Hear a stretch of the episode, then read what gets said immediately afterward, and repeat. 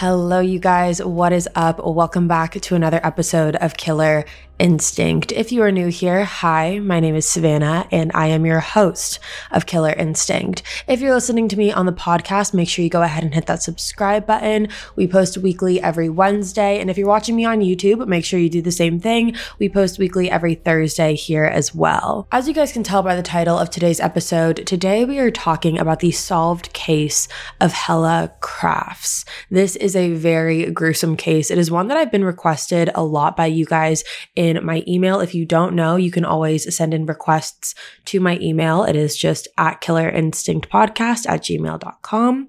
So you can send in some requests there, or you can do so on Instagram. It's just at Killer Instinct Podcast. I look at both of those for case recommendations. But with that being said, today's case is a wild one, and I don't want to waste any more time. So let's jump right on into it today. Hella Crafts was born on July 7th, 1947, in Denmark. And in 1969, when Hella was 22 years old, she decided that she wanted to become a flight attendant. She began training in that same year as when she would meet her future husband, a man named Richard Crafts. Richard was a pilot, so you had the whole pilot and flight attendant thing going on for the two of them, and Richard worked for an airline called Eastern Airlines. And when the two of them met, he was also a part time police officer.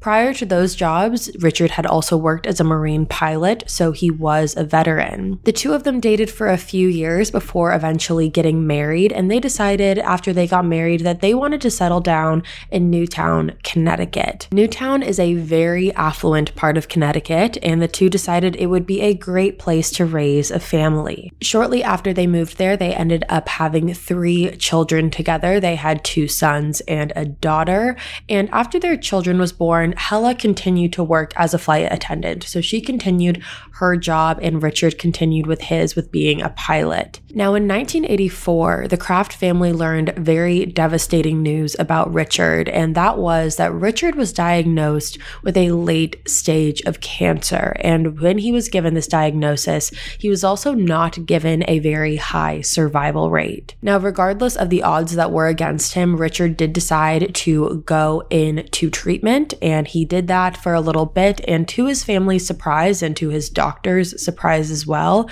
Richard was actually able to beat his cancer. And so he was officially in remission. Now, after going through such adversity like that in such a traumatic time for a family, you would really think that it would bring the Kraft family closer together.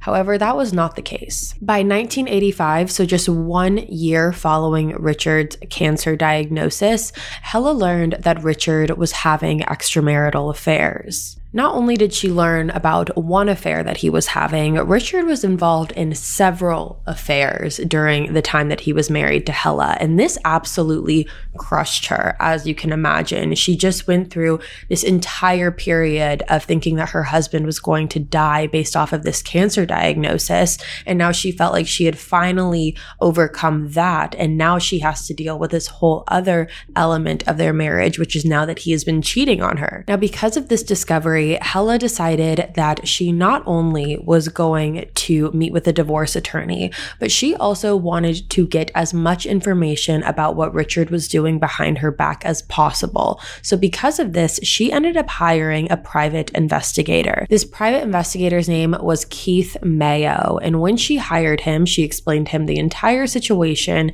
And Keith was basically set out to follow Richard and see if he was still, in fact, having those affairs. Now, Keith was able to confirm that Richard was having those affairs because he was able to capture photographs of Richard with other women. There was one in particular where Keith captured a photograph of Richard kissing another woman, and this woman actually also was a flight attendant. And the two were seen together outside of her home in New Jersey. And once Keith presented this information to Hella, this really was her final straw. She knew that there was no saving her marriage at this point, and she was moving forward with getting a divorce from Richard. So in October of 1986, which was just one month after hiring the private investigator, Hella officially filed for divorce. And her and her lawyer ended up meeting several times, as you do when going through the divorce process, to talk about how everything was going to unfold. And when she was in this meeting, Hella made a very concerning remark to her divorce lawyer. And she actually didn't just say this to the divorce lawyer, she also said the exact same comment to Keith. So that is two people that she has told this to. And what she said was that if anything ever happens to me, don't think it was an accident. Imagine an app designed to make you use it less. Seems a little counterproductive, right? Well, apartments.com's instant alert feature works exactly that way. Instead of scanning rental listings a million times a day, simply set and forget your search to whatever you're looking for in a place and let apartments.com do the rest. From pet friendly apartments to balconies to in unit ACs, apartments.com's powerful search tools let you know when the perfect combination of features you're seeking is listed. So you don't have to power through rental descriptions one by one. With more rental listings than anywhere else, apartments Apartments.com's instant alerts mean that you can spend less time looking for the perfect place and more time on just doing you. Apartments.com, the place to find a place. Hella was very afraid of Richard and what he could have potentially been capable of, as well as how he was going to react when he found out that Hella was going to file for divorce. Hella's friends have come forward and said that Richard had a temper and that Hella was afraid of him. He had very bad anger management problems, and Hella was always afraid of what he was capable of doing to her. And Hell definitely had very good reason to be worried about how Richard was going to take this news. And when he did end up hearing it from her, Richard then had to break the news to Hella that his cancer had actually come back. So after she told him that she wanted a divorce, he then told her that this was not the best time to do that because he was again sick. Now, Hella had her suspicions about this claim that Richard was making, so much so that she ended up contacting Richard's doctor and basically asked him point blank if this was true. And that is when Richard's doctor informed Hella that Richard was in perfect health. He was not sick, his cancer did not come back, and this was a blatant lie that he was telling her. So let's talk about November 1986. Now, in the middle of November, Hella had to work a flight. She was working a flight that traveled from New York to Frankfurt, Germany, and then back to New York again. And so she ended up getting back to New York on November 18th, 1986, and Hella was picked up from the airport by a family friend of hers hers. And then she was dropped off at her house that she shared with Richard and her kids somewhere between 6:30 and 7 p.m. on November 18th. Now, the entire family had plans to go over to Richard's sister's house the following morning. The plan was is that the entire family, including Hella, was going to go. However, the following day on November 19th, the plan got shaken up a little bit. Instead of waking up at a reasonable hour, Richard woke the entire house up at 6 a.m., and this included the live in nanny that they had at the time, and rushed everyone into the car to drive them over to his sister's house. Now, Hella was a not with them at the time. And when the nanny asked Richard where Hella was, he said that Hella was just going to meet up with them later and not to worry about it. So Richard dropped everyone off at his sister's house, and his sister again asked the same question Where is Hella? Because that was a part of the plan. She was supposed to come with him. However, again, he assured everyone everything was fine. Hella was going to meet them later. However, Richard did not stay at his sister's house. So he basically dropped everyone off and went straight back home. I also want to mention with Richard waking everyone up at 6 a.m., Richard's sister did not live far away. Richard's sister did not live hours away. Richard's sister lived under an hour away. So there was no reason for any of them to have to get up at 6 a.m. Richard's sister lived in Westport, Connecticut, which is not far whatsoever from Newtown.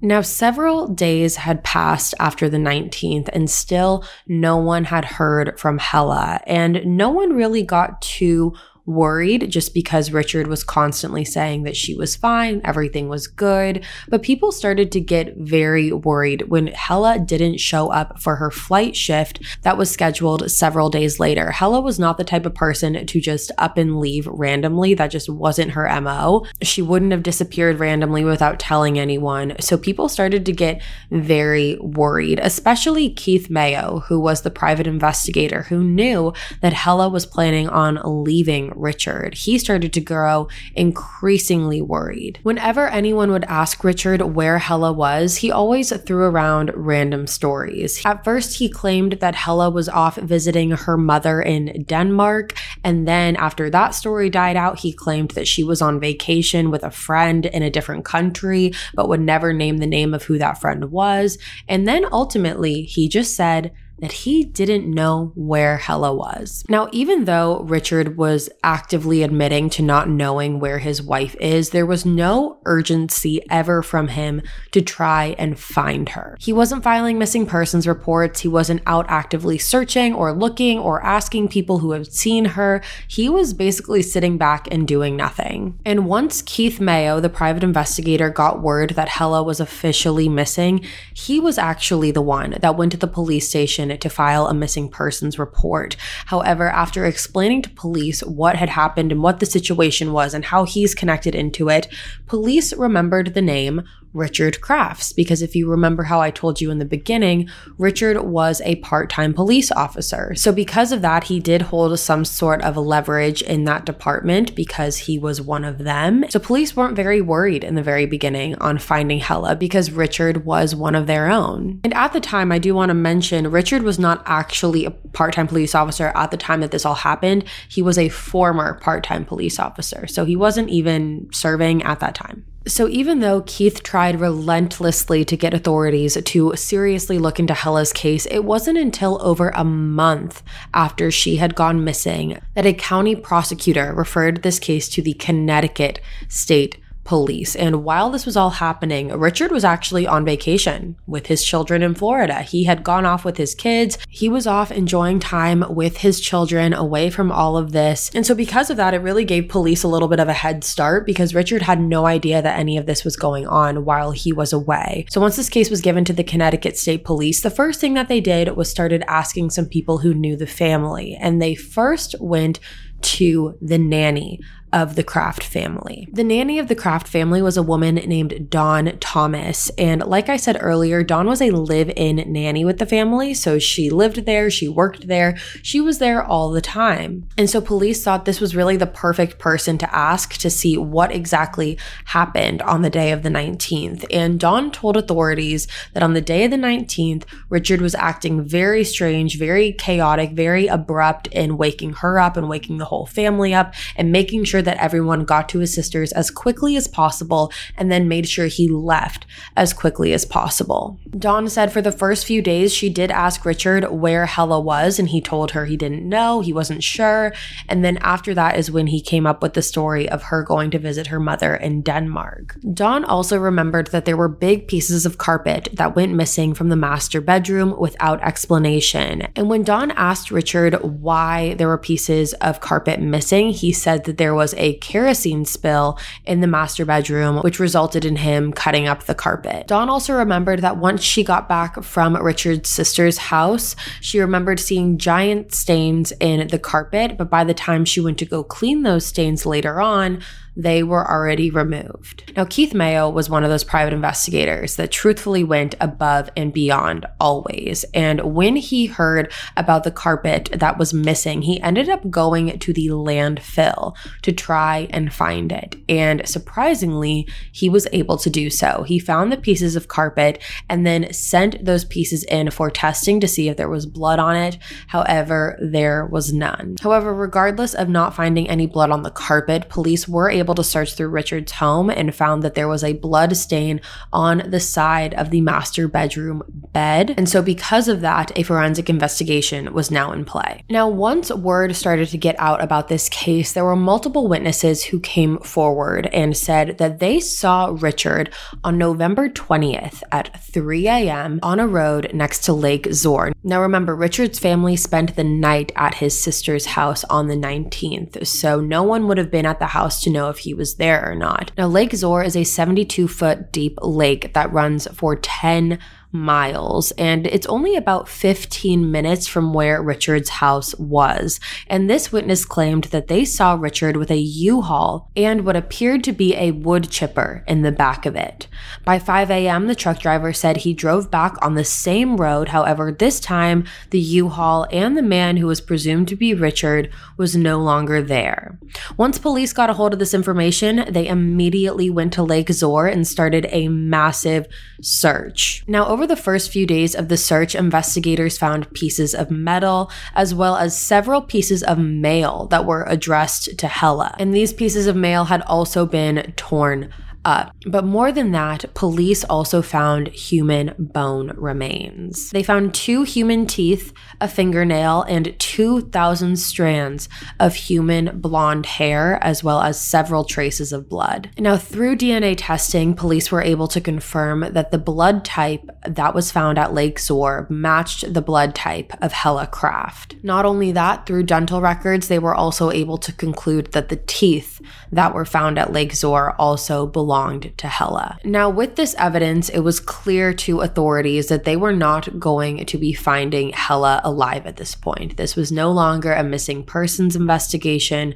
This was now a homicide investigation. Now, we've talked about this before. It is very difficult to prosecute someone in a homicide investigation without having a body. But even though police did not have a body at this point, they still were able to theorize what they believe happened to Hella. Authorities believed that on the night of November 18th, when Hella returned home from Germany, Richard struck her over the head with a blunt object, which is where the stains from the master bedroom come from. Authorities then believe that Richard placed Hella's body inside of a freezer so it could freeze over, and police believe he left her there overnight. And when Richard woke up the next morning and got all of his family in the car and drove them off to his sister's, they believe that Hella was still in that freezer. They then believe that by the time Richard got back, he took Hella's body out of the freezer again, completely dismembered it, and then put the remains in the freezer to freeze over a second time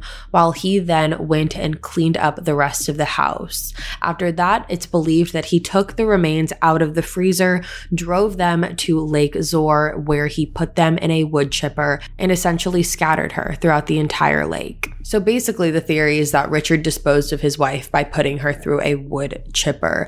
And Richard also made a very bizarre comment to Hella's brother, so his own brother in law, once he learned that police were searching Lake Zoar. Richard looked to his brother in law and said, quote, Let them dive. There's no body. It's gone. End quote, which is a very, very bizarre statement to say to not only the brother in law, but if you don't know anything, saying, let them dive, they're not going to find anything, it's gone. Why would you ever say that if you don't know what happened? Now, what I also find interesting about this is that Richard purchased the freezer that he placed Hella in days prior to this happening. So it makes me wonder if this was something that Richard had planned while Hella was gone and that he knew he was going to do once she got back. So he purchased the freezer, he rented the wood chipper, he did all of those things just to prepare for this moment, or if it was more that he was triggered by something. She got home, asked him about the divorce, brought that topic up, and it triggered Richard, and he just snapped and murdered her. Now, we're probably never going to know the answer to that question. However, I do find it very bizarre that he purchased a full blown freezer days before all of this happened. Now, based on the mountain of evidence, on January 11th, so almost two whole months since Hella went missing, an arrest warrant was made out for Richard Kraft. When police showed up to Richard's house, he actually refused to leave at first. His exact words were, quote unquote, I'm tired. I'll deal with it in the morning. However, police were able to coerce him out of the house and he was taken into custody on bail of $750,000. Now, like I said earlier, convicting someone of murder without having a body is a huge task to accomplish because there has to be so much evidence that this person that is missing is actually dead. So you have to look at all of the evidence. However, here it was very clear to everyone that Hella was no longer missing. Hella, unfortunately, was murdered. The trial began in May of 1988 in New London, Connecticut, and Hella's mother actually took the stand and said that the story that Richard was telling people about how they were together in Denmark, how Hella and her mother were together in Denmark, was not true, and how she hadn't seen Hella in months. Now, even though it basically seemed crystal clear to everyone that Richard was responsible for this, the jury did not see it that way. The jury actually was a hung jury in this case. And if you don't know what that means, essentially a jury has to come to a unanimous decision and they have to all agree on a verdict. And if one doesn't, then it can lead to a mistrial or a hung jury in this case, which basically means that they have no verdict. They don't find him guilty, but they don't find him not guilty. And that is exactly what happened here. There was one juror who did not believe that Richard was guilty. So there actually was a second trial. So you had the first trial that was in May of 1988, and then the second one was in November of 1989, November 21st to be exact. After the trial was completed, the jury took eight hours to deliberate before they found Richard Crafts guilty of murder. He was sentenced to 50 years in jail, and Richard has said from the beginning that he was not responsible for this. And in 1993, he actually appealed his conviction, claiming that circumstantial evidence was not enough to prove that he was responsible for this. Now, the Supreme Court ultimately did deny his appeal, and weirdly enough, that same year, Richard actually tried to request access to Hella's estate. However, he was denied that as well. Now, what's crazy is that only 30 years of Richard's sentence was completed, a little over 30, because in 2020, January 29th, 2020 to be exact, so uh, almost two years ago at this point, Richard was released from prison and he was transferred to the Isaiah House, which is a halfway house located in Bridgeport, Connecticut. This is a homeless shelter for veterans, and Richard is currently in his 80s and is still at the halfway house. Now, this kind of transitions us into a larger question, which is should he have been allowed to have been released from prison? Now, the argument that I have seen on the side of people saying that he should have been released and releasing him into the halfway house was a good thing is because people are saying it gives him a transition period, gives him a period to transition from prison to the halfway house to eventually being freed again. Now, to me, I will say I find that very ironic that we're giving him the leisure and the cushion of having a transition period. We're trying to help him out a little bit, make him feel a little bit more comfortable. That way we can transition him into the world again and into the country being a free man again. I don't really understand why we're doing that. I don't understand why he's in a halfway house. He's in his 80s. I don't really see the point. And it's not even that he finished his entire sentence and now is at a halfway house. He didn't even finish his sentence. And we're talking about a man that put his wife through a wood chipper. We're not talking about someone who shoplifted one day. We're talking about someone who beat his wife, froze her for days, and then put her in a wood chipper. I don't really understand why we're giving him a cushion, which typically it's in other countries. We saw it in the Greyhound bus murder case and in the cannibal case that we did a couple months ago, where they will either fully release you or they will give you some free time, basically overtime that you can build, whether that's a day or two days or whatever but I've never seen that happen in the US, though. This is the first case I've actually done where I've seen something like this happen. But I am very interested to see what your opinion is on it because I don't really know why we're doing that for him. But that is just my opinion, and I can't wait to hear yours. But that, my friends, is the case of Hella Crafts. All right, you guys, that is going to be all for me today. Thank you so much for tuning in to another true crime video here on my YouTube channel. And if you're listening to me on the podcast, thank you for doing that as well. Like I said in the beginning, if you are new here, hi, my name is Savannah and I'm the host of Killer Instinct. Make sure you go ahead and hit that subscribe button. That way you never miss an episode. We post weekly on the podcast every Wednesday and every Thursday on YouTube. I will be back next week with a brand new video for you guys. And until then, stay safe. Bye, guys.